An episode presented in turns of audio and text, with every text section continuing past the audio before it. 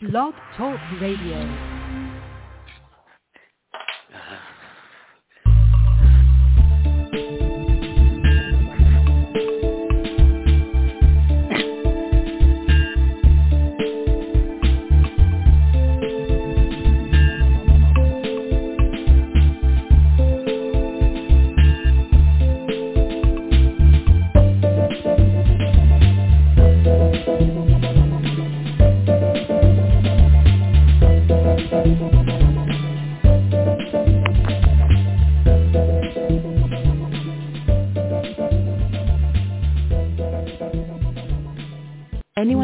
Charged with a criminal matter has the right to have their case heard before a judge or judicial officer of the court is entitled to a fair and public hearing by a competent, independent and impartial court.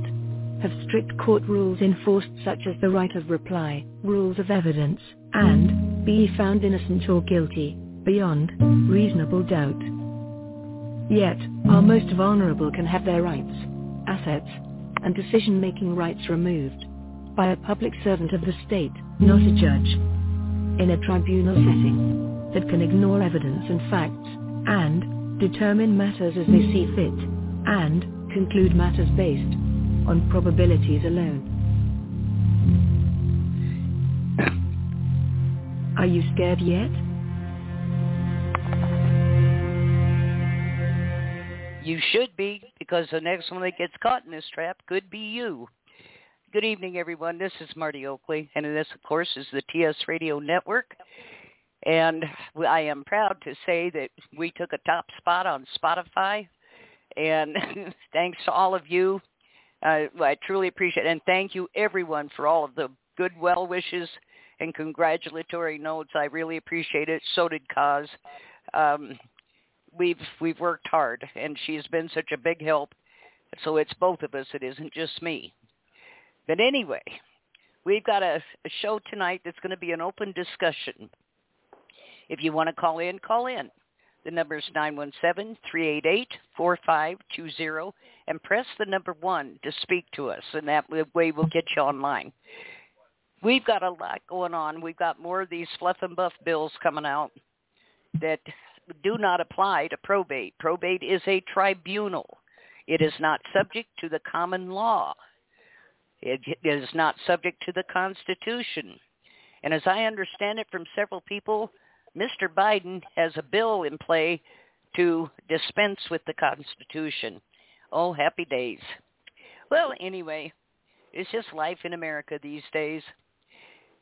What we're going to be talking about tonight and focusing on for the most part is the reports of elderly individuals who are kidnapped, isolated, and robbed by professional predators called guardians and their companions in crime, the attorneys.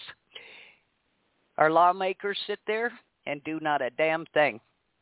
They pretend they don't know, or they come out with these fluff and buff bills that do nothing and do not apply, cannot be applied to.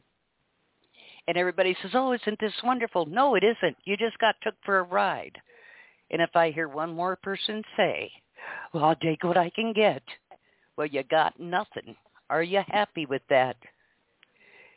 There is a lot going on. There are enough of us now. We should be able to form a class action lawsuit, uh, get enough people together, and if nothing else, sue the lawmakers for failing to protect us. They're supposed to represent us, and they don't. They have failed. They refuse to act. They refuse to go up against the Bar Association. They refuse to go up against these nursing home associations, these administrative courts, and they need to abolish probate. This cannot be fixed. And I keep trying to tell people this system isn't broken. You're trying to address it as if it's broken. It is not broken. It is running exactly the way they intended it no no exceptions. You cannot fix something that is not broken. You need to get rid of it. It is a detriment to society, to the country, and of course they're doing it in every country in the world. We have tracked it all across the globe in various forms, but they are doing the same thing everywhere.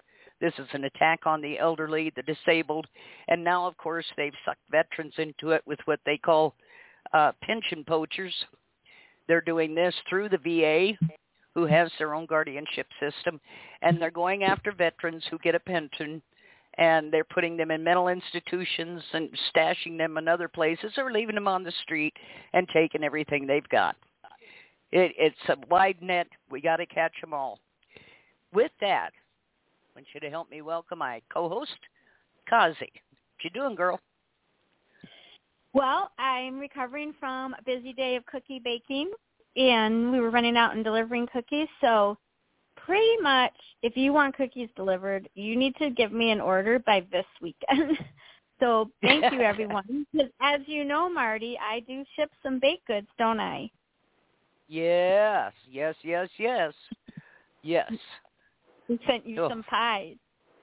Yes, you did, and they were delicious. And they were sweet potato pecan, and they Mhm. absolutely were delicious. And I gained ten pounds eating them, but that's okay because they were Well- that good. Well, Marty, they were sweet like you are, because you're the sweet one. Oh. oh yeah, you know that's true too. Compared to you, I am. I know. And I just want to congratulate you on that exciting the exciting award that we got from Spotify. Mm-hmm. And a lot of people have asked us the categories. And so I'll just explain it really quick.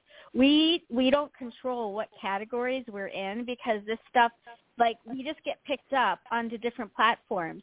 And we're even having a hard time like totally understanding all of our stats because once something goes out and this is like we won't be able to take a show down once it once it goes out it it really is out of our control. And like platforms that i never even knew existed will are starting to pick us up. So i google i google us every once in a while to check us out. But we do have a back of the house um account to spotify and that was one of the awards. But the two the two different categories that you find us on you're either going to find us in the true crime category or the political category. And it is going to depend which which category whatever the podcast site is running puts us in. But Marty, are you aware those are the two most popular categories, true crime and no, political? I wasn't until this this report came out. I, I wasn't aware that, you, that we even got this award. Um, you know that they handed out such things. Um, I was really surprised, pleasantly so. And Yeah. You you know, no Mm. longer than we've been syndicated to land that. I mean, phew. So we're making some waves somewhere as long as people pay attention. You know, um, that's the Mm. main thing is may, pay attention because you know I think of all the stories we've heard, cause it's just the tip of the iceberg. It's just a small percentage Mhm. of what actually is happening. Oh, absolutely. I mean, the different countries that are following us, because I can get in, Yep. and we don't even have accounts for Back of the House for every podcast that is that is running us. We have a few, and so Mhm. the few that we have been able to get into, because that's a whole other process. The different countries that are listening is is mind blowing. I, I mean, Yeah. I was looking at all this stuff. I'm like, whoa, Marty, go girl. And we got to give a shout out to Marcia Joyner and her Betrayed by Hospice. She actually Mhm. is getting a lot. She's getting the most listens. So she Wow. is winning. And so that topic, the hospice, the Betrayed by Hospice topic, is a very much uh, hot topic that people are really, really tuning into. Now, right behind, right behind her is our show here on Friday night with Guardianship, and we're not that far behind. But it's just really interesting that both of these Yeah. topics seem to affect the the elderly and the disabled, the betrayed by Yes. and guardianship. And there is a lot of people out there listening. Now, no, we are not as big as Joe Rogan, but we would love to be someday. Well, actually, we would love Yeah. to not even have to do this because that would mean the problem was fixed, and we could do Yeah. like a comedy show or something. Yeah. And but right now, you know, we're we're in the top five percent of all podcasts nationwide. But to get from the five percent to the one percent, which is at the Joe Rogan level where you will make money, so no, we are not making money. Um, it's it's a it's a really really steep jump, but there are some other big podcasters that have started to follow Marty and I on Facebook. So it's really Hey. exciting. And We've only been on. I'll be like, Marty, did you see who just sent a friend request? I just looked on your page, Facebook page and, and he did it to you too. And and we just get so excited. So thank you, thank you, thank you. There's so many people who have been following us. Our number one listening platform is iTunes on Apple. So if you're downloading on iTunes on Apple, that is the most listened to. That's the the, the platform that has been most popular for our show. So it's kind of fun to, share our fun stats, and maybe we'll Yeah. get an award from iTunes. But the award did come to us from Spotify, and Wow. and Mark, you have put out over seven. What was it? Over seven thousand some minutes of content, which is more than ninety-eight percent of all podcasters. That's a big deal, and we just We I talk mean, a lot. We do. And we Yeah. just got on Spotify. Gosh, how how is it only like three months, Marty? It hasn't been that anywhere near that long. Well, it's only actually cause it's been a couple of weeks since we Has were it? formally logged. Yeah. Yeah. And it's and the weird thing is like more like there's podcasts. There's like a it's somewhere in the UK because we got I don't know because you can get an email. We have an Marty and I have an email account, and somehow it was some podcaster in the UK, and they picked up our show, and we got an email. But I mean, it's just mind blowing because it's not just the United States. It's not just platforms uh, in the United States. It's actually a platform in the UK that picked the show Right. up, and we don't have a back Right. of the house. We don't have any back of the house like data on any of that. Right. So it's been Yeah. it's been exciting, and way Yeah. to go, Marty. Well, I know. You are like podcast pioneer. You started this Uh-huh. almost 15 years ago, and by the way, Kaz interviews Marty was one of the most listened shows. So I was pretty excited about that because Marty thought this was going to be stupid, and then I had the stats to back it up. And I'm like, look at this. And it was really exciting. So thank you, everyone. yeah. It's just been Yeah. it's just Well, I know that fun and exciting. you know, over in Australia, we have one of the top podcasts over there. And in fact, they Yeah. have here a year ago, they the government did, so people couldn't reach us, and they raised so much hell that they opened it back up. And uh, mm-hmm. but we have a large, large audience. Of course, we work closely with Chris Dallas from over there, the Australian Association to Stop Guardian Abuse. We work closely with them, and she's under fire yet again from her stalker, her glory hog. And uh, it's it's been a battle, and and having to battle these glory hogs in the midst of Yes. everything else is really Yeah. infuriating. You know, there's important things we need to concentrate on besides their ego. And that's basically what it's about. And then you have to wonder who's funding them. What's their stake in this, their actual stake? Because you see them time after time derail cases, put people in serious situations that they might not recover from. And they, then, of course, there is the resume explosion where they claim, you know, uh, degrees and such that they don't have, uh, trying to talk people down to shut them up. And um, and then, well, they've got a degree in this and they've got a degree, and then you find out they don't have any at all. And and what I love is like the the ones that came after me. The one in particular claimed I was a, a nefarious ca- character, and that I had numerous um, felony charges on my record. I haven't even got a parking ticket. Uh, when I lived in Minnesota, they did three different investigations on me, and they contacted me up there. Um, the bureau did and asked who was after me, and uh, there was nothing to report.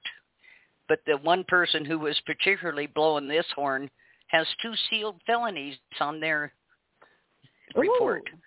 I'd like to know what those are about and how'd you get them sealed and why. But anyway, Yeah. things for another day. Joining us again tonight Mhm. is Reverend Ralph. Reverend Ralph, say hello. Good evening, listeners. Nice to hear from you or talk to you. There you go, cooking with you. Well, tonight I had a great deal of information I wanted to uh, release, and unfortunately, um, it's been uh, a lot of it's been a lot of pressure has been put on me, including going back to prison. That if I do reveal certain information, that's what's going to happen, and there's going to be a trial next Monday to determine that. So, unfortunately, because of that, uh, a lot of good information will have not be released tonight. However, I do want to touch on some of the points that uh, that I've come across, and I think the listeners would be very interested in. Uh, excuse me. In Pennsylvania, uh, there is a former Senate bill, SB 1333, that unfortunately died in committee at the uh, end of this year. The new legislation will be starting or sworn in uh, the first week of January. And why that this is interesting, the 1333 bill, it basically died in committee, and neither Republicans or Democrats ever pushed it. And what's interesting is John Fetterman, who was lieutenant governor. I'm sure most of the country has heard about him, how he is, how he feels so sorry for criminals and how he's trying to get them out and so forth. I find it hmm. interesting that the one bill that would be most important to help people and to spare them from being victimized, he did nothing about. So this wow. bill SB 1333 will have to be reintroduced as a new bill uh, first week in January. And uh, I'm going to be as active as possible trying to contact different state and uh, senators and state representatives to have that done. Uh, another point I'd like to bring out is during my um, involvement with a friend who has been victimized by uh, legal guardianship corruption, I have found the one weakness that these guardians, these corrupt guardians and the corrupt lawyers and the corrupt judges and the corrupt psychologists, they all have the same weakness, and that is exposure. And this is why right. it's very important to uh, send, you know, if they are on the take, so to speak, well, not so to speak, actually are, by uh, falsifying the uh, capacitation, uh, labeling people incapacitated when they're not, to uh, find what uh, what state agency is involved with investigating that type of scam. And again, in states, they have the, addition, um, the um, disciplinary board for lawyers, and they have something equivalent of the judicial conduct board for corrupt judges. Now, granted, lawyers are going to kiss each other's rear ends, and they're going to basically close their eyes, but they do sometimes get something done. And what is interesting in Pennsylvania, that even if uh, the, the lawyer is found to be guilty of something, they will never tell you how they punished the person. So it could be just a letter telling them don't do it anymore, or it could be disbarment. And I find when there's secrecy, that invites corruption, and that's like a spotlight on corruption. The fact that if they don't tell you things, it's because they don't want you to know certain information. Um, another point I like to bring up is the fact that um, I found out today, which is interesting, in orphans court, I've heard from many people that said there's a special privacy in orphans court that the people there cannot have their names revealed as opposed to civil court or criminal court.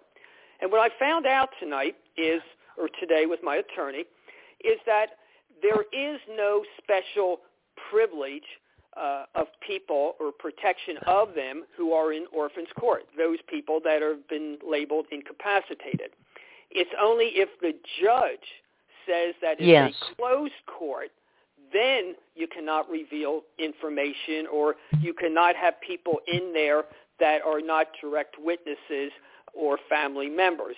And that had been bugging me for a long time that those uh, that there was no law or no statute that said that it has to be requested by uh, one of the lawyers and approved by the judge. So I thought that was very interesting. Another thing that right. I've heard a lot about is the fact that how these guardians, once they're hired, they start to hire all these different people, like a lawyer just yep. for them. And uh, yep. care managers and all these assistants and all this other stuff. And they can do so because there are no rules that govern uh, guardianships and what these aides or, or what the uh, guardians can do or what they can't do. So it's like if there's no speed signs posted, uh, you can go as fast as you want because it's not posted or what it is. And what I feel is very important for the people that have just started in this or hopefully even in the middle of what they're what hell they're going through is the fact to I think they should make a contract in the very beginning with the guardian and a, and a plain English, no lawyers involved, but it would say specifically, for example, uh, that the family would make the decisions first and the guardian would be second. It's not the guardian that is the owner of the person. The guardian's purpose is to simply help the matter go along smoothly as far as taking care of the person, uh, doctor's visits, even finances. If the family members want to do it and they have no problems doing it or taking care of the person, the guardian should just see himself as a possible source of uh, of assistance if there is a problem or a complication. So, you know, to be more or less a referee. But it has bugged the heck out of me that these guardians just literally, and they seem to be always at the bottom of the barrel in terms of ethics and morals, they seem to think that they have been designed or have been approved to be the owner of that person, sort of like the slave mm-hmm. masters in the 1800s.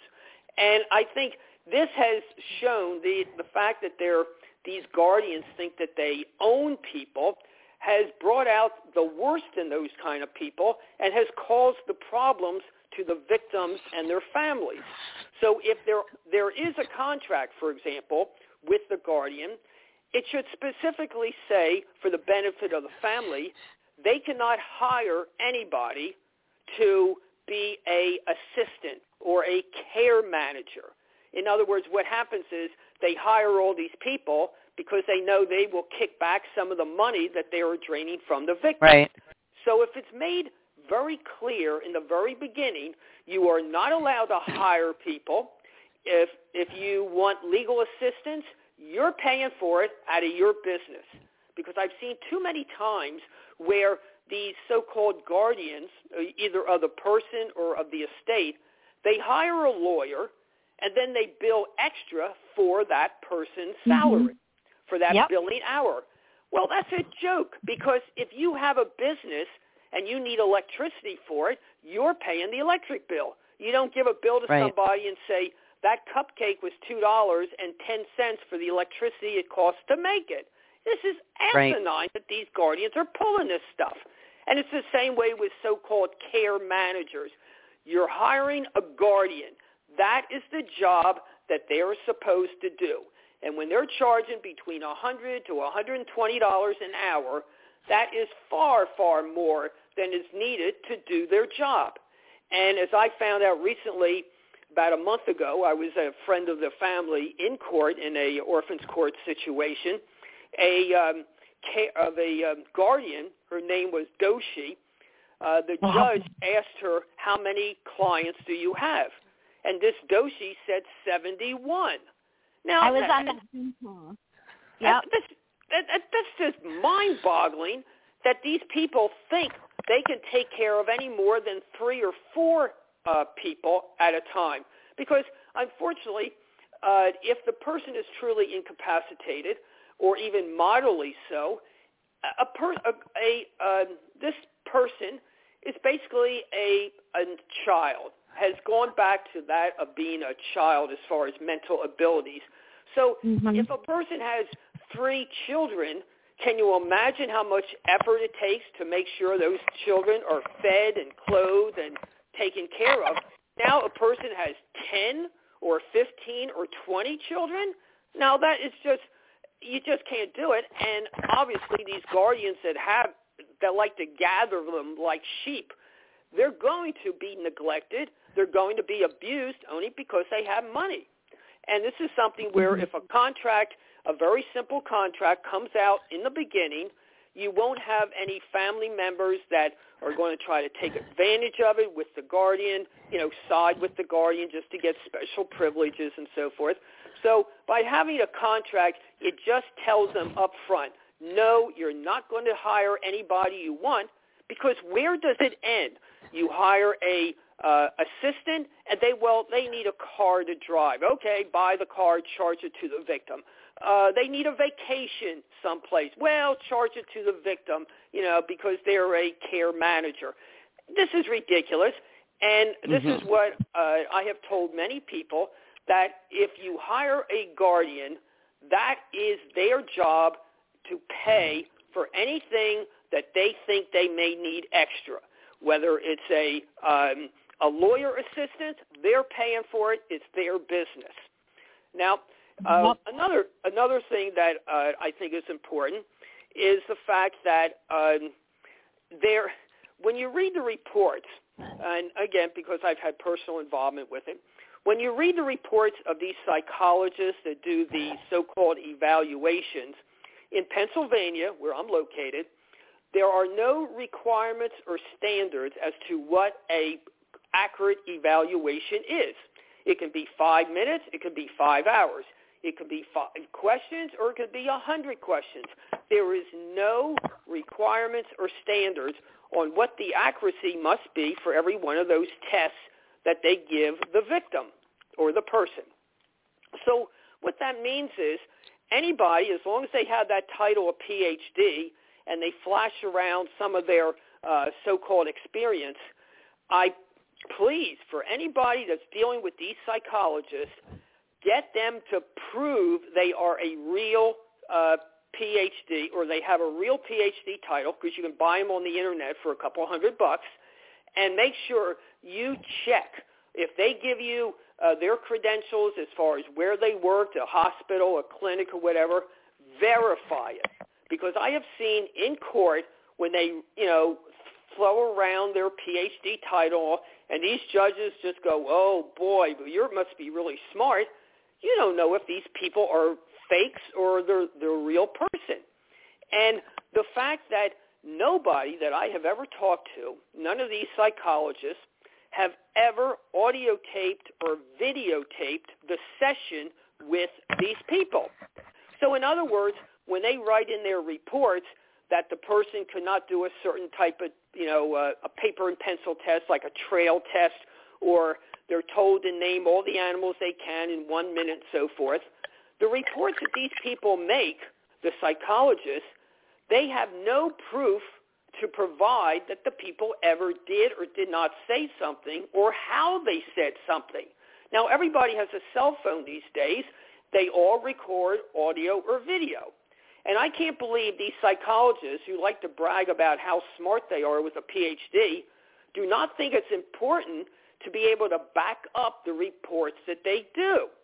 And when you're thinking about these poor victims who, because of what these psychologists say in their reports, and again, I'm talking about especially the corrupt ones, that those poor victims will be sent to their doom forever, not only mental doom, but also financial doom when their money is getting drained because they're in some low-rated nursing home, and also the fact that uh, again, the abuse today where they hire three, four, five, ten assistants, also draining the poor victim's account. So when they do these type of evaluations, uh, they could just make one report and just keep uh, erasing another person's name and putting this new person's name in there. So there's a lot of fraud that these uh, corrupt psychologists do just to make a fast buck. Uh, one charged for one hour a thousand dollars, and another one charged four thousand dollars for like a two and a half hour evaluation. But when asked directly, uh, how can you do an evaluation and not record it to prove how something was said while they're making their notes? They just say, well, I have a very good memory. I can remember it. Well, you know, in court, they have a stenographer who types up everything because they want to be able to prove what somebody said or what somebody did not say. And I have two uh, conclusions by two different psychologists, and I think it's rather interesting.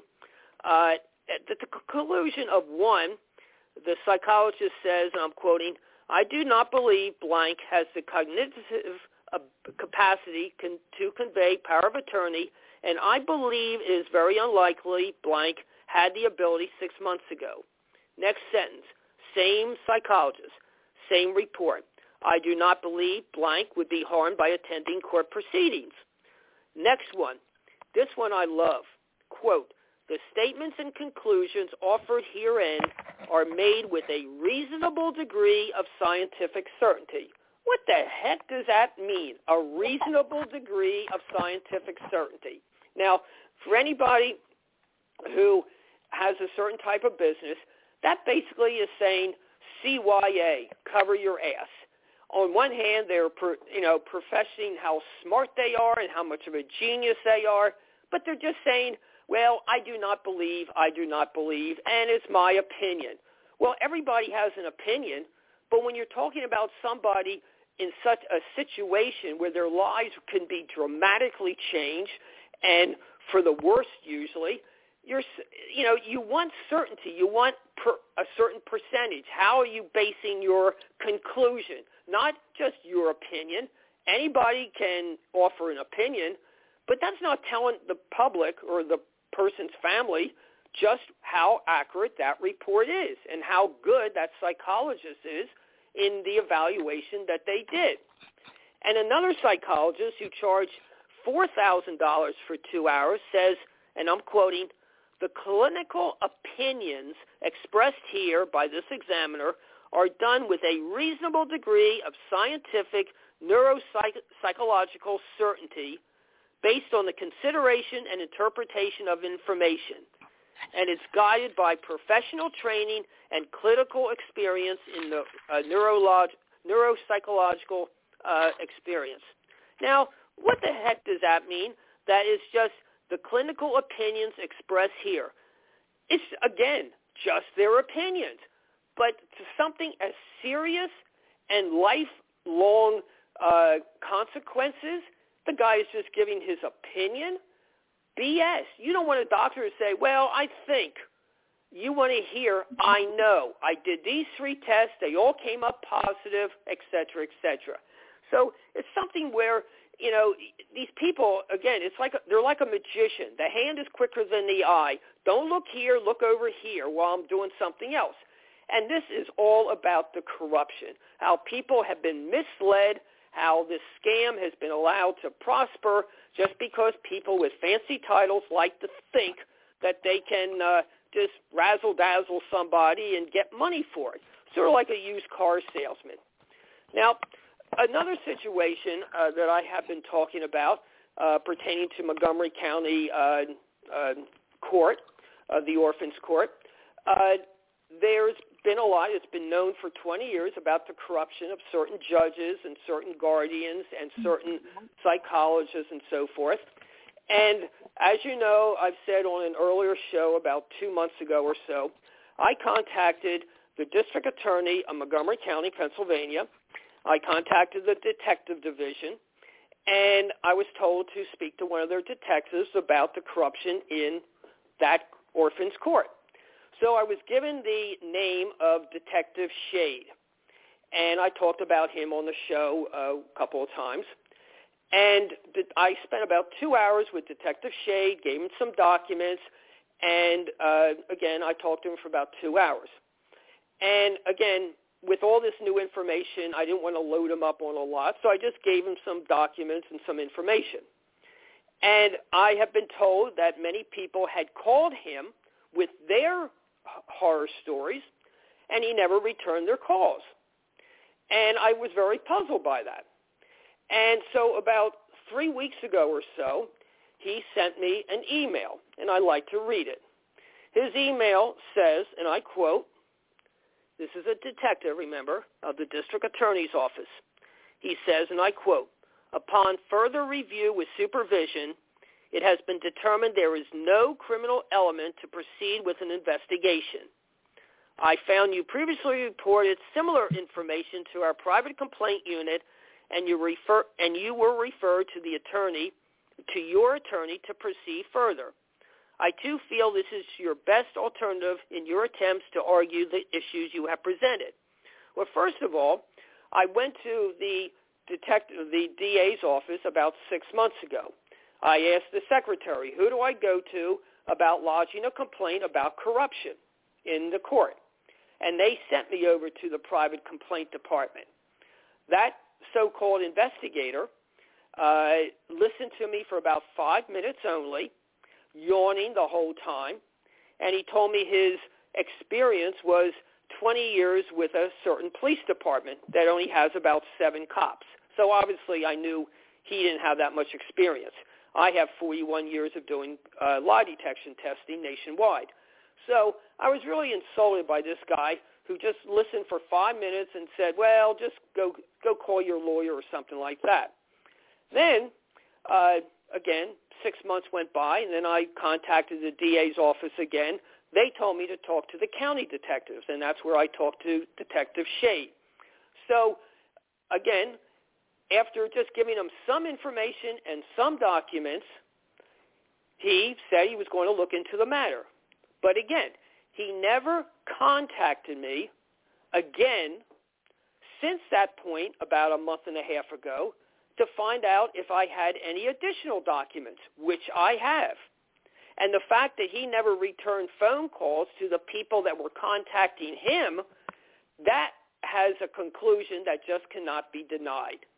And that is just basically more cover-up of what's going on in the Montgomery County Courthouse. And I, I am appalled that this is uh, somebody that is supposed to be dealing with criminal matters when in fact all he's doing is basically saying, well, we listened to you and that's sort of good enough. And this is why if if you're going to um, if if you were not if you did not have your phone call returned, why don't you call for these people again in Montgomery County? Call Chief Detective Mark Bernstiel at 610-278-3843. So if anybody nationwide is having problems when you're dealing with just a so-called investigator, go to the top.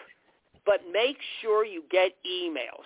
And every email you send, send one back to yourself to make sure you have a copy to prove you talked to that person. And always get their emails. And always ask for their business card. That usually has their email on it. But be sure to get their email address because if you're going to wait around for somebody to return your call pertaining to this criminal investigation, they may just pretend you never existed. So this is why it's important that you really, really have to get the information, make sure it's documented, and get as much contact information as you can to make sure people are more people are aware of what you're going through. Now, again, in every state, the requirements for determining an evaluation uh, or, or for determining incapacitation are different. And again, in Pennsylvania, they're called IME, Independent Medical Evaluation. But that's a joke because there are no medical tests used.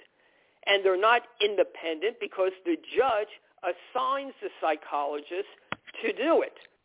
So what is needed is a medical doctor, at least a psychiatrist, that will determine people uh, with far more experience and knowledge than simply a psychologist with basically no medical training whatsoever. And with uh, a medical evaluation, including the person's own medical doctor who has known this person for 10, 15, maybe 30 years. They know more about that person and their history than, than some psychologist who shows up for an hour or whatever and, and gives some ridiculous phony paper and pencil tests, which all of them are down can be downloaded on the, from the internet. So it's not just some private special test that they use. They're on the internet. Anybody can download them, and anybody can put a couple together and say, well, that was my evaluation. Give me my $1,000 or $2,000 or whatever. So, again, the more involvement the family has, and again, I understand 80% of these um, criminal uh, uh, guardianships are done by family members. They're started by family members, and that's the purpose to get money for themselves. I understand that, but still, you've got it, the family members that are not involved with this corruption. They have to make sure they do certain things to protect themselves and to protect their assets because too many of the family members are spending their life savings taking out a second mortgage on their house just in order to pay their lawyer who they think will do something for them. Now, I, I want to put a shout out to my attorney. I, I won't say his name at this time, but he does not do legal guardianships at all, never has. And he was dumbfounded with all these documents and all this information I have been giving him about what goes on nationwide and my website and so forth, and talks about other articles and uh, other uh, uh, articles and other websites and all that have dealing only with corruption of guardianship. So he has learned a lot in the year that he has been my attorney, and he has helped me tremendously.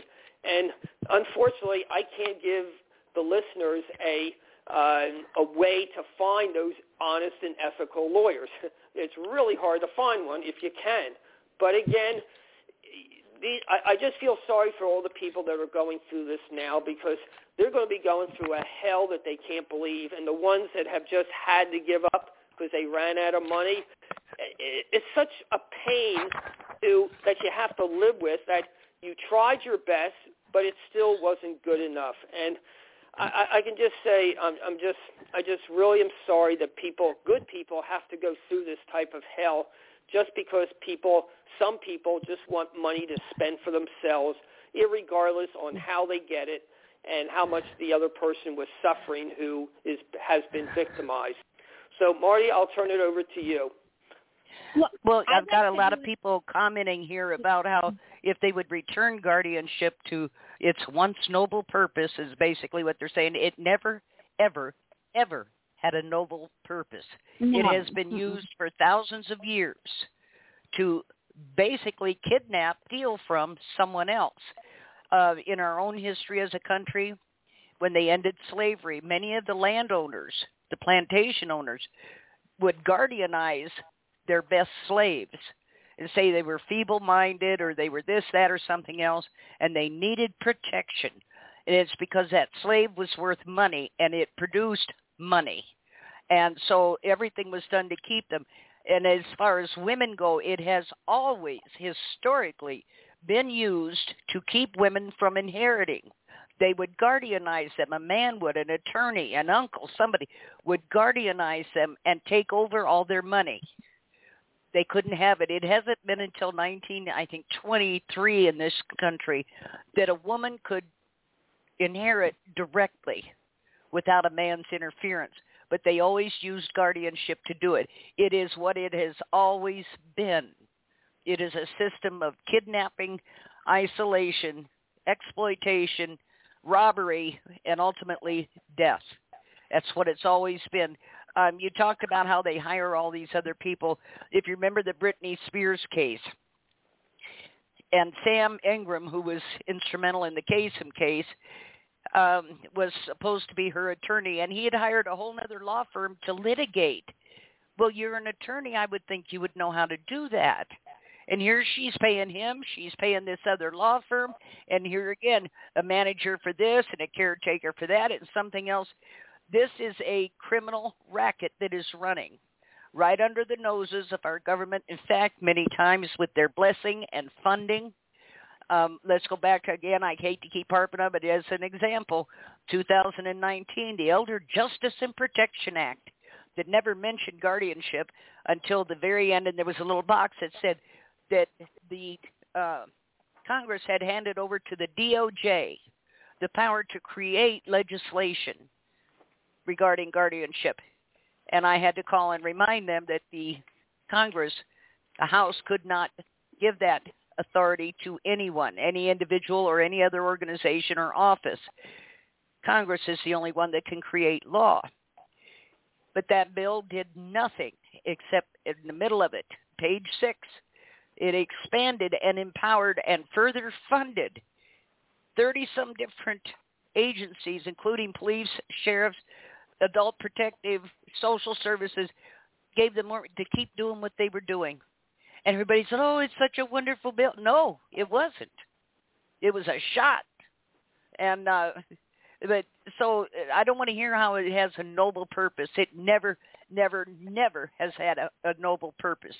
They've just fine-tuned it to the point where they're making cabillions now instead of a few paltry hundred or thousand dollars. But anyway, Kazi, you wanted to say something? You, you know, I just want to do a shout out to a good attorney that is in the Montgomery County area. I believe it's called Bluebell. That's right over there by there, isn't it, Rev?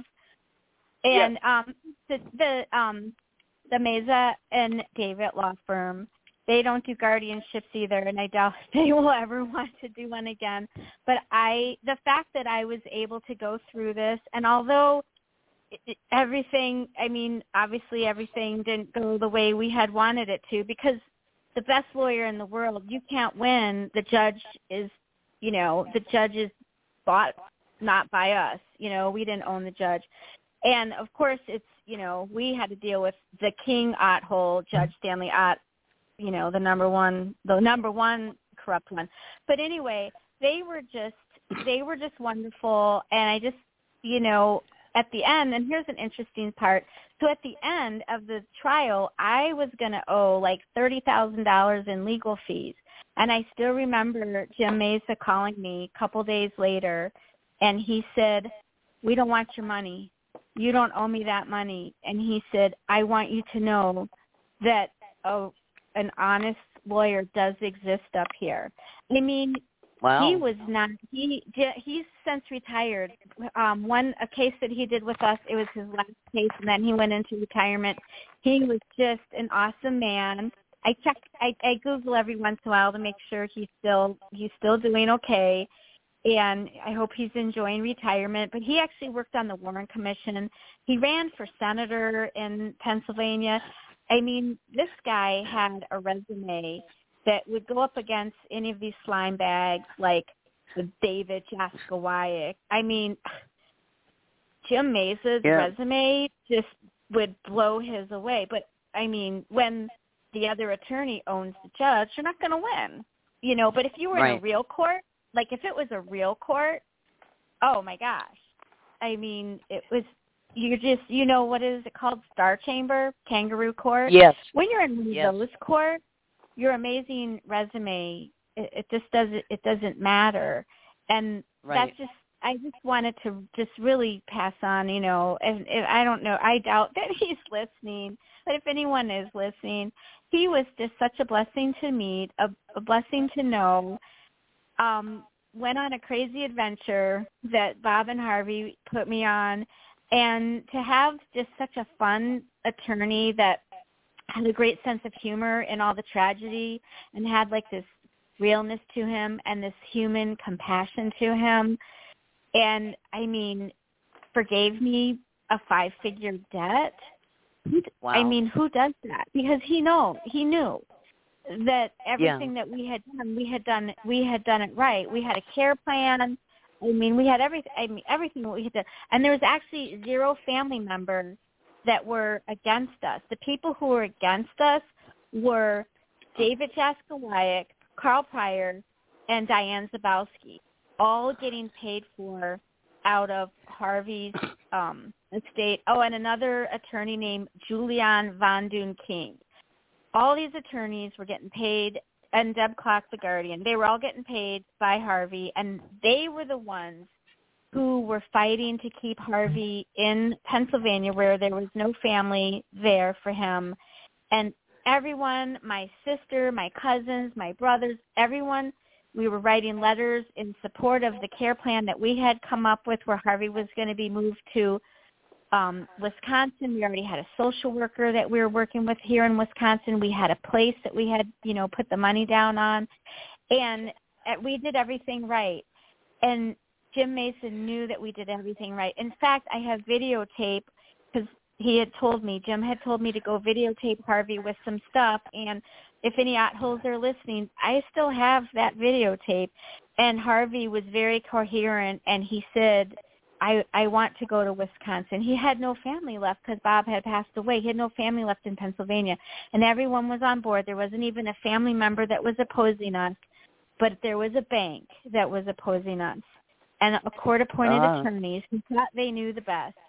And I just I just really want to do a shout out that I really did have a lovely attorney in Jim Mesa, just like you like you had there, Reverend, and I, it, but yeah, they're not usually the guardianship attorneys because a real good attorney can earn their money legit. And these Yeah. hacks that are like star chambering and I mean, I just wonder like the gross I mean, sometimes I just ponder like how disgusting things are they doing? Like they're just Yeah. all so gross. They're just super gross and Well, they are. creepy. And I mean, how, I- they've got to be morally bankrupt. And I just, you know, uh, they don't care. They this is enjoyable to them. The pain that they cause other families is enjoyable. They enjoy the money, but I think they. I mean, I, I think I don't even know what they do when they get home and go to bed after they win a court case because I think they go into full on pleasure, man, because Yeah. they just destroyed somebody. I mean, these people are like really, really disgusting. Um, this is but yeah, this is Reverend Ralph. money. Yes. Yeah, yeah. Go ahead. Sorry about that. Um, I, I wanted to point out for the people in Pennsylvania, but also nationwide, on my website protectmyparents.us, there's a very, very good case, and it was upheld by the Superior Court of Pennsylvania. I think it was about 15 years ago. It's called the Rosengarten case, and again, the whole the whole conclusion by the Superior Court is on my website. And it basically says that even though if a person, even if a person has been declared incapacitated, they still have a right to do what they want with their property. And the case was about a woman, Rosengarten, who was declared incapacitated, and her lawyer sold her house without even asking her. And she appealed it to Superior Court, and they upheld, or they said that she has a right even if she was declared incapacitated. And this is what really makes me angry with these fake made-up evaluations, the fact that people's lives are totally destroyed and it's like they're regarded as just property. They're not even regarded as Right. blood people anymore. People with blood and feelings and emotions and all. And they're and again, Marty, you've pointed this out many times about this whole thing is basically uh, age uh, age discrimination. Where if a Yes. person's 50 years old, they lose their car keys. Hey, everybody loses their car keys. Uh, but if you're 75, oh no, you got dementia and so forth. Yeah. And it, and in one of the reports uh, by a psychologist, he said that the uh, progression of dementia is based on the surrounding conditions to that person. So in other words, if a person is declared incapacitated and they're just locked up in a ward someplace, nothing to look at, nothing to read, not not given any activities to do to keep their mind active, they're going to obviously progress faster because they're in a uh, basically they're in solitary confinement in a sensory deprived situation, and that's why yes. that's why solitary confinement in prison or something that's a punishment because people have nothing to do but sit there uh, hour, day, week at a time. So I think uh, something like that is very important to think about. The fact that uh, these people just are suffering just based on made-up tests. And it just cannot Yeah. be that way to destroy somebody's life with something as simple as a paper and pencil test. Thank you, Marty. Yeah. Well, you know, and that's the thing too. This whole thing, it's a scam. It's a racket. Anybody standing on the outside of it, looking in, not involved. Things go, and what is done to these people that get targeted. I think the most insidious part of this is forcing the victim to pay the predators for whatever they do. Uh, who came up with that plan? I wonder. If you what you're doing is legitimate, either the state should pay you to do it or you should pay for it yourself. I think you should pay for it yourself. but this whole thing, it, this is this is a scam. That's all it is, and it runs right under the noses of our legislators, our governors, everybody, and they won't do anything. They won't do anything. And somebody said, oh, they got to get a bill writer. A bill writer usually comes from the Bar Association. How do you think that bill's going to work out? And again, like I've told people, you write a really good bill that has everything in it you want, and somebody says, yeah, I'll sponsor it, and it gets tabled to be read and heard, it can be amended a thousand times with no notice to you. And what get passed has no resemblance to what you wrote. Everything has been taken out of it that would have any effect. Things have been put into it you never intended. The whole thing has been watered down. And as an example, and I've used this before, use it again, Dirty Harry Reid gutting an old recycling bill and putting Real ID Act in it as an amendment, an act which could not work as a standalone bill, and passed it under the title of recycling. And everybody said, okay, yeah, even our legislators, our representatives, our senators don't read the bills. And too many people involved in this will look at these bills, read the title and maybe the first paragraph, and don't go any further. You've got to read the whole bill. And you have to look at, uh, John LeCron always says words have meanings you have to look at the it, the meaning of the word and look it up in Black's law or you know something along that line because what it might mean in the common vernacular under Black's law and in the legal field it may mean something else entirely. And they always use the words shall and may. Um, it used to be you may do this or you may do that but it wasn't a direct command. So they said well you shall you shall go to work today. Well, the Supreme Court came out and said that shay, uh, shall and may, basically they meant the same thing. You may go to work today or you shall go to work if you want to. Um, so the word must be must, a direct command. No equivocation there. You have to read these words. When you see a bill that is 300, 400, 500 pages long. You can take it to the bank. You're getting taken to the cleaners. It's all in the details. Uh, no bill should be more than maybe three or four pages, and uh, that's at the very most. But anytime a bill gets into the hundred page or more range, you're looking at a, a dunking. Uh, there, but like I say, nothing is coming out of these people that is of any use or any value to the people that are being subjected to this. There is nothing in there that you can use. Um, a current law that's out there uh, talking about, you know, you have to be heard. Uh, both sides must be heard when you're in the probate tribunal. they don't openly call it a tribunal though, but that's what it is. It's set up like a tribunal. And but there is no penalty if you don't. And there is no enforcement it just so basically, if you don't hear both sides, nothing happens. That and that law is part of the common law, or will be, but it does not apply to probate, which is running under administrative, and that is statute, code, and regulation.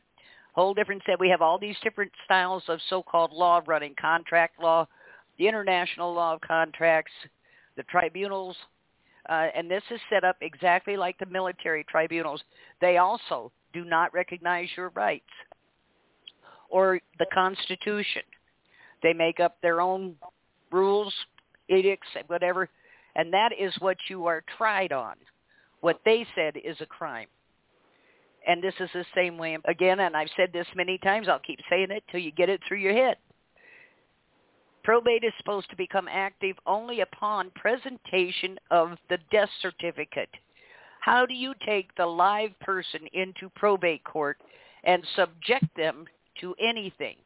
And that is the guardianship, which I am becoming more and more convinced had to have been guaranteed prior to any actions being taken because it is the de facto death certificate. You suffer a civil death your identity is stolen and assumed by the guardian. Your legal capacity, agency, your right to handle your own business taken from you. You have nothing. You don't exist. you have suffered a civil death. And we have seen these people referred to as units and merchandise because we just can't objectify them too darn much, you know. But we dehumanize them. And supposedly that makes it okay. You brought up something interesting about these attorneys, especially when they go home. How do you go home to your family, just like hospice workers who give kill shots, knowing what you did and how you destroyed someone else's life, acted like nothing happened, and get up the next day and do it again? What kind of animal are you? Um, I don't think you're human. I don't know what you are, but you're not like the rest of us. These people are predators by nature. And you're yes. right, Reverend Ralph. They they take pleasure in what they do. They take pleasure in the grief and misery they cause. And I would like to isolate several of them, put them in a small room like they've done others. No TV, no radio, no windows, no way of communicating, and leave them sit there with no visitors. How long do you think they'd last? Well, and yet this I, is happening to people every day. Go ahead. I think I think that there is something that these that these predators should be wary of because there is a saying, there is no honor among thieves. And that's right. what they all are, is they are thieves. And the day will come when they will turn their backs and throw each other under the bus to cover their yep. own butt. That day yep. is coming. The rest of us, like all of us victim families in Montgomery County, that we all know each other, there is no reason that any of us are going to be running tail and turning on each other because we all have pretty much the same story. And that's going to be right. their downfall. The day will come. Day will come. There's too many of us that know each other in Montgomery County. It is the second most documented county in the United States for guardianship abuse wow.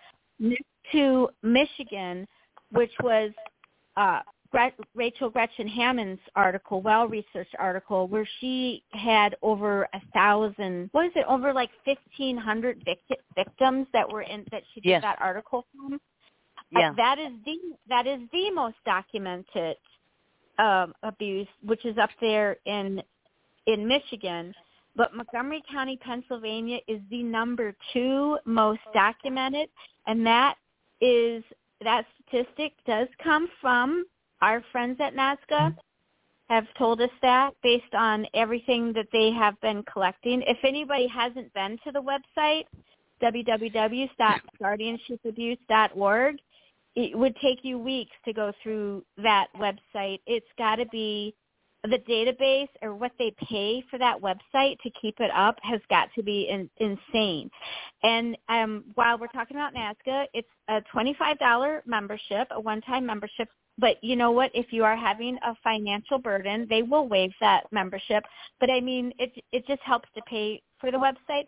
But you you, there's a form that you fill out and you put in your case numbers and stuff to because they're going to background and make sure it's true. And then you can have a victims page so that you can have your own your own page with your loved one and any um any articles that have been you know put out about it any videos and all your stuff that's there. And 100% of the media attention that that I have been able to do interviews with have been because of NASGA and because they knew about our case. But there's so many of us that know each other in Montgomery County. And for those of you who are Facebook stalking me and trying to figure out how many people I know, there are more people that are on my phone. And we're not on Facebook because we don't want you to know that we know each other. And so just know that there's way, way, way more of us than, that know each other than you can fathom. Marty. This is Reverend Ralph. Yes. A couple a couple yes. little points I just wanted to bring up. Uh, just a few minutes ago, you were talking about the legalese language, and yes. do you remember the most famous uh, statement by Bill Clinton back in the 90s pertaining to the Monica Lewinsky case, where he says it depends what the definition of is definition is. Of is is. I mean, uh-huh. that's got to be the height of shysterism. Uh, yep. And um, Kaz, you were talking about uh, the kind of people that go home at night after they've done all this to people. Well, many times we say they're just criminals, and that's all they are. It's another type of crime where people do things of violence or uh, against other people, like Bernie Madoff, who stole $63 billion, and most of it was from charities. So you have people that do not have any conscience. They don't have any remorse. To them, if you have a dollar, they deserve it. If your mother or father has a million dollars, they think they're entitled to it with these shysters, guardians, and so forth. And again, it, it's it's something so it's hard to believe, but on the other hand, read the newspaper every day and you see what people do just for a cell phone or just for a, a wallet or even a couple of dollars yeah. or something. Uh, and finally, I, I want to.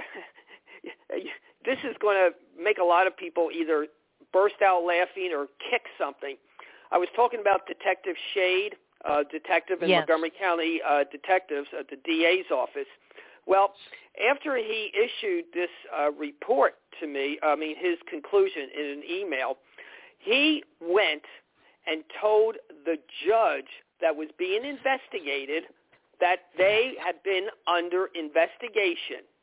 And a lawyer, one of these corrupt lawyers, was in that person's office at the time and obviously heard it. So obviously that corrupt lawyer told other corrupt lawyers and the guardians and the corrupt psychologists that a investigation had happened because of me but it was closed because of so-called lack of information, mainly because Shade never contacted any of the people that had called him. So I, I, I just, wow. I just can't believe that a detective, a county detective, would tell the judge that that person had been under investigation.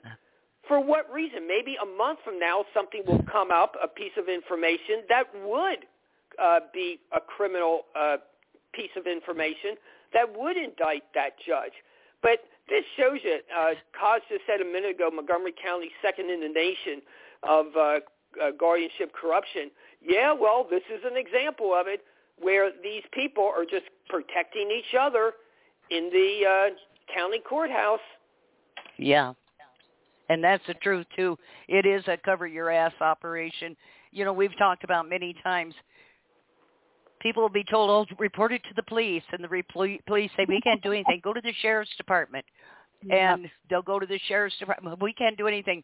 Uh, you need to go to the state attorney general's office, file a complaint there. They'll go there, or they'll tell them to go to APS, which is the last place you want to go, and because it, there is, it should be called adult predatory services, not protective, and uh, there is nothing protective about them. And um, but they run you through this hamster wheel of go to this agency, go to that person, go to another person, this agency, go back here to this one, and you end up to them saying, "Well, you need to make a police report." Yeah. Wait a minute, I've already been there. You know, that's what started all this, but none of them will do anything. None of these agencies will go against the other. None of them will say, you're breaking the law, you're harming people. You know, um I we're up against an oiled machine that is just getting bigger by the day. And the more we report on it and the more we try to expose it, the more they're digging in. And, and Reverend Ralph, just like in your situation, where the detective won't respond to people, um, that he goes and informs the people who are being investigated that you've asked for an investigation and gives them all fair warning and everybody closes ranks and that's the end of that. And now we're all afraid for you because you know they're going to retaliate because you spoke about this. And I feel um, like the judge should recuse herself. Yeah. Oh, the judge was asked many times, at least four times by my attorney, and each time was refused to recuse the the judge, or the judge refused themselves. Well, because it's a moneymaker. Because every time there's Yeah. a motion brought in front of that judge, they get a percentage of the value of the estate. Right. And I believe there in Pennsylvania it's 3%, which may not sound like a lot, but when you're talking about large sums of money, and you keep doing this over and over and over again, it can mount up. So this is a moneymaker for them. And it isn't just your case. They're doing this with every case. People are not judges of the law. They don't deal with law. Again, statute and code and regulations. And to go the next time you go in, ask them to see their oath of office. They're supposed to have it on file, and they're supposed to be able to present it to you if you request it, if they are an actual judge. But you're not in a, a court of law. You're in a tribunal. This is a rigged house. And these people are usually administrative clerks or hearing examiners, and they are hired and paid by the same ag- agencies that are coming against you. So they they already have a conflict of interest. They're employed by the very people that are creating problems for you. You know, as far as the agency interference goes, um, they they are not neutral. They come into it expecting to make money, anticipating to make money, and like I say, the law doesn't apply. So it's just, I, it's got to stop. You cannot fix this. You cannot fix it. It needs to be abolished. Now, when they first created these family and probate courts, was here it's been 10 years or more ago, and they separated all these cases from civil court, from the common law. This was intentional. This was to get it from under the common law. And they said, oh, these, these judges in these courts were just overwhelmed with all these cases. Well, 90% of those cases are bogus. So weed those out and deal with the ones that actually exist. But I was at the Minnesota legislature when they did this in Minnesota. And I blew a cork out in the hallway, a judge, a state judge said to me, Marty, Marty, you don't understand. You don't understand. He said, if we hadn't have done this, he said, we would have had to have hired more judges, rented more courtroom space. I said, isn't that what you just did? The only thing is, you created a tertiary system of courts. And now what they're doing, like here in Georgia where I live now, they are trying to run probate up under as a spin-off or a um, link to the Superior Court, the Supreme Court of the state. This isn't law. You can't hook it to a lawful entity. It, that doesn't work. But I mean, who pays any attention to any of that stuff anyway? Um, and that's, I think, the worst part in all of this. Nothing means anything. Nothing. Um, your rights don't matter. Your life doesn't matter. It doesn't matter that these people are predators, that they make their living preying on and sucking the lifeblood out of other individuals who become helpless because of the system. It isn't that they don't want to help or they don't want to be helped. It's that they are rendered helpless by the system. No rights, not even to their own name. No. How sick is that? In their family like they'll make rules that like now this this one wasn't done to me so i've just heard that this is done to other people but i i don't know how that would have gone over if they if they tried this one.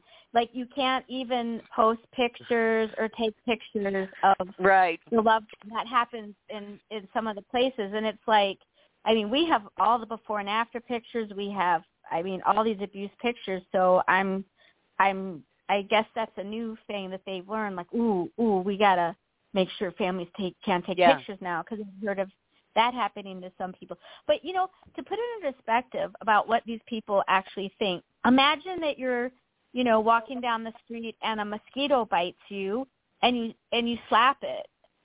A day uh-huh. later, you're not even thinking about that mosquito. That mosquito is dead. That is what the ward is to the guardians and the attorneys. Yes. They have just they that is how much they devalue human life. That you're basically a bug to be squished. That is that is all these other humans are to them. And that's why they can do it. They they view you as their cattle. They're just, you know, their yep. their har that's their harvest. And if it means yes. that you suffer, that you die, that you're isolated, It doesn't matter. And and it's even like that mosquito that you killed and a day later you're not even thinking about the mosquito. This is how cold and callous these people are. You are Yes. only a bug, you are a bug to be squashed. And that is Yep. how they think. It took me a long time to just wrap my head around that. Like how how can you do this to other people until you Yeah. realize they are not like you. They're different No. and this is how they think. And in going to them with your emotions, they love to watch you cry and this. You know, you you just gotta how how you get them is you you gotta stop them. But they also because they have like glory hog in them, they do love to be riding their fancy cars, living in their big house, eating the big Yeah. best foods, and having people call them your honor they Mhm. love that you know stroking their egos and i'm sure they all stroke each other's egos and stuff like that Yeah. It's I mean- it's a sick system populated by sick Yeah. people. And Yeah. um and I personally think that before anyone is allowed to isolate another individual, they should be subjected to it themselves for an extended period of time. Mhm. And maybe if they're made to understand the actual damage this does, and especially to an elderly person, they know the damage to that psyche of that elderly person is immeasurable and it's irreversible. So, uh, you know what?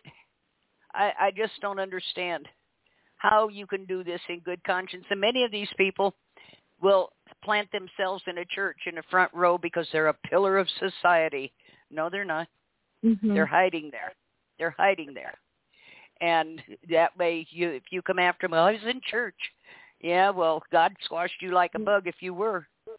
Uh, Well, it just what was that that BTK killer? If if we want to Yeah. like really talk about like that thing, and we don't mean to offend the reverend here, or Right. you know, or like I'm a Christian myself, but I mean, let's like let's also not bury our head in the sand.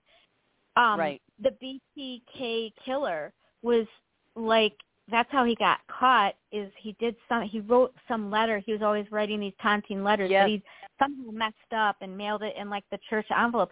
He was like a deacon in his church. I don't know if, if Yes. people remember this. It's like the BTK. He was a serial killer. You can Google it and look it all up. But that's where he hid. He hid in the church. And I know his daughter. I watched the documentary part of it. I mean, he was married and had a daughter, and the Mhm. family didn't. I mean, they were floored.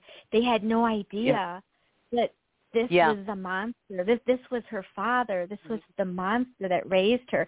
And I can't imagine being that child. And how sad the children of these monsters. Some of these monsters do have children, you just got to feel bad, you know, Yeah. because they just use the children to, you know, to keep up appearances and to make themselves right. look, you know, they're hiding behind it. And yeah, I would have to say the BTK killer would be the example of somebody faking it, having a, his, you know, family sitting in church, and that, and they're so hard to catch that he would even be a deacon in his church. He was the last Right. person anyone would think would be doing these things because they put him in such a, a such a high position. And I am guessing Yeah. if you went to church there and you know you saw him before the service in the hallway, you would probably have a lovely, charming discussion with him, and you would have no idea he Right. was the BTK killer. It's no different. These guardians and Um, um lawyers and stuff, they're the same. They're the same. You will have a lovely, charming conversation with them, but they're not Yes. like us. They're not. No, they're, like not. But they'll mimic you. They'll mimic you. Mm. yeah, it just uh, it, it it's such a it's such a disgrace, you know. And it's a, of all the stuff they talk about in this country that's wrong, you know. And I can see a lot of things I don't think are right, but I think the disgrace of this country that this system exists and it goes on unimpeded, and we have not got one senator or representative who will honestly respond to it. Not one. No. And I I don't get it. I don't get it. But you know, when you look behind all of this too, you see where funding is backdoor funding, grants, subsidies Yeah. uh, going out. All those Yeah, PPP they're- loans. they're- Google how Yes. many law offices got them, Yeah, including those attorneys in Montgomery County.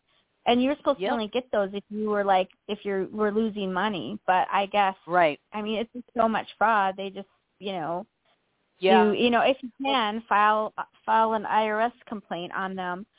But you know, and people have thought these people are not stupid. You will Right. be wrong to think that they're stupid. I think Netflix because Netflix did so much study on that I care a lot. If you remember one of the opening quotes that she said, she said there is predators and there are prey. And Right. she really she really nailed it. Cuz these people Yeah. they're not stupid. They are Right. predators. And if Yep. and we are the prey and you just need to be aware. yes, You just have to be aware. And and it's really hard to like have to not really trust right. because they well, can the thing they is, can be so charming. Yeah. The thing is, we're all subject to this system to which there is no defense. They have got this thing nailed down to the point that you have no defense. You cannot fight it because the judge is part of the, the hearing examiner, ministerial clerk, is part of the problem. And it is around that person whom all of the rest of this is facilitated. That's the facilitator that makes sure it all goes down the Mhm. way they want it to. Yep. And it is that person I think needs to be brought up on charges first. And because this is the major predator. Now you can figure if they're getting a percentage of the state from the estate from hearing a case, there's also money being paid through the back door to make sure this happens, that happens, something else happens. It isn't they're not going to settle for that paltry amount, especially many times when there's millions of dollars at play. They're not going to settle for you know they're not. They're already they've already you know They're going to Go get ahead. it all. They Yeah. they know how to get it all. And, and, they uh, do. Yes, yes, and it's just um, uh, I, the the idea, like I say, that here and just like listening to Reverend Ralph there, the this detective who goes and warns and informs everybody that there's going to be an investigation or that you're wanting one. That puts your life in direct danger because these people have no morals. They have no Yep. inhibitions, and it makes me concerned for you, Ralph, um, what they're going to do to you. So we'll be keeping a very, very close eye on that. Thank you. We've got about five minutes left here. Uh, Ralph, did you have anything you wanted to say before we close down? No, thank you. Okay, Kazi. I would like to say I know that we are in close contact with Marcel Reid of Whistleblower Summit, and I feel that the Reverend is really um, a sort of whistleblower, and Yes. I feel there should be protections for him. And this detective Right. Shade, who basically outed, you know, like had Yes. didn't keep the confidentiality of the complaint and then turned around and outed it. And by the way, I also emailed Detective Shade and uh, was offered to send more documents of the other victims that we have all organized, and he, I, he never responded to me. But the the thing is, is that someday it will come out.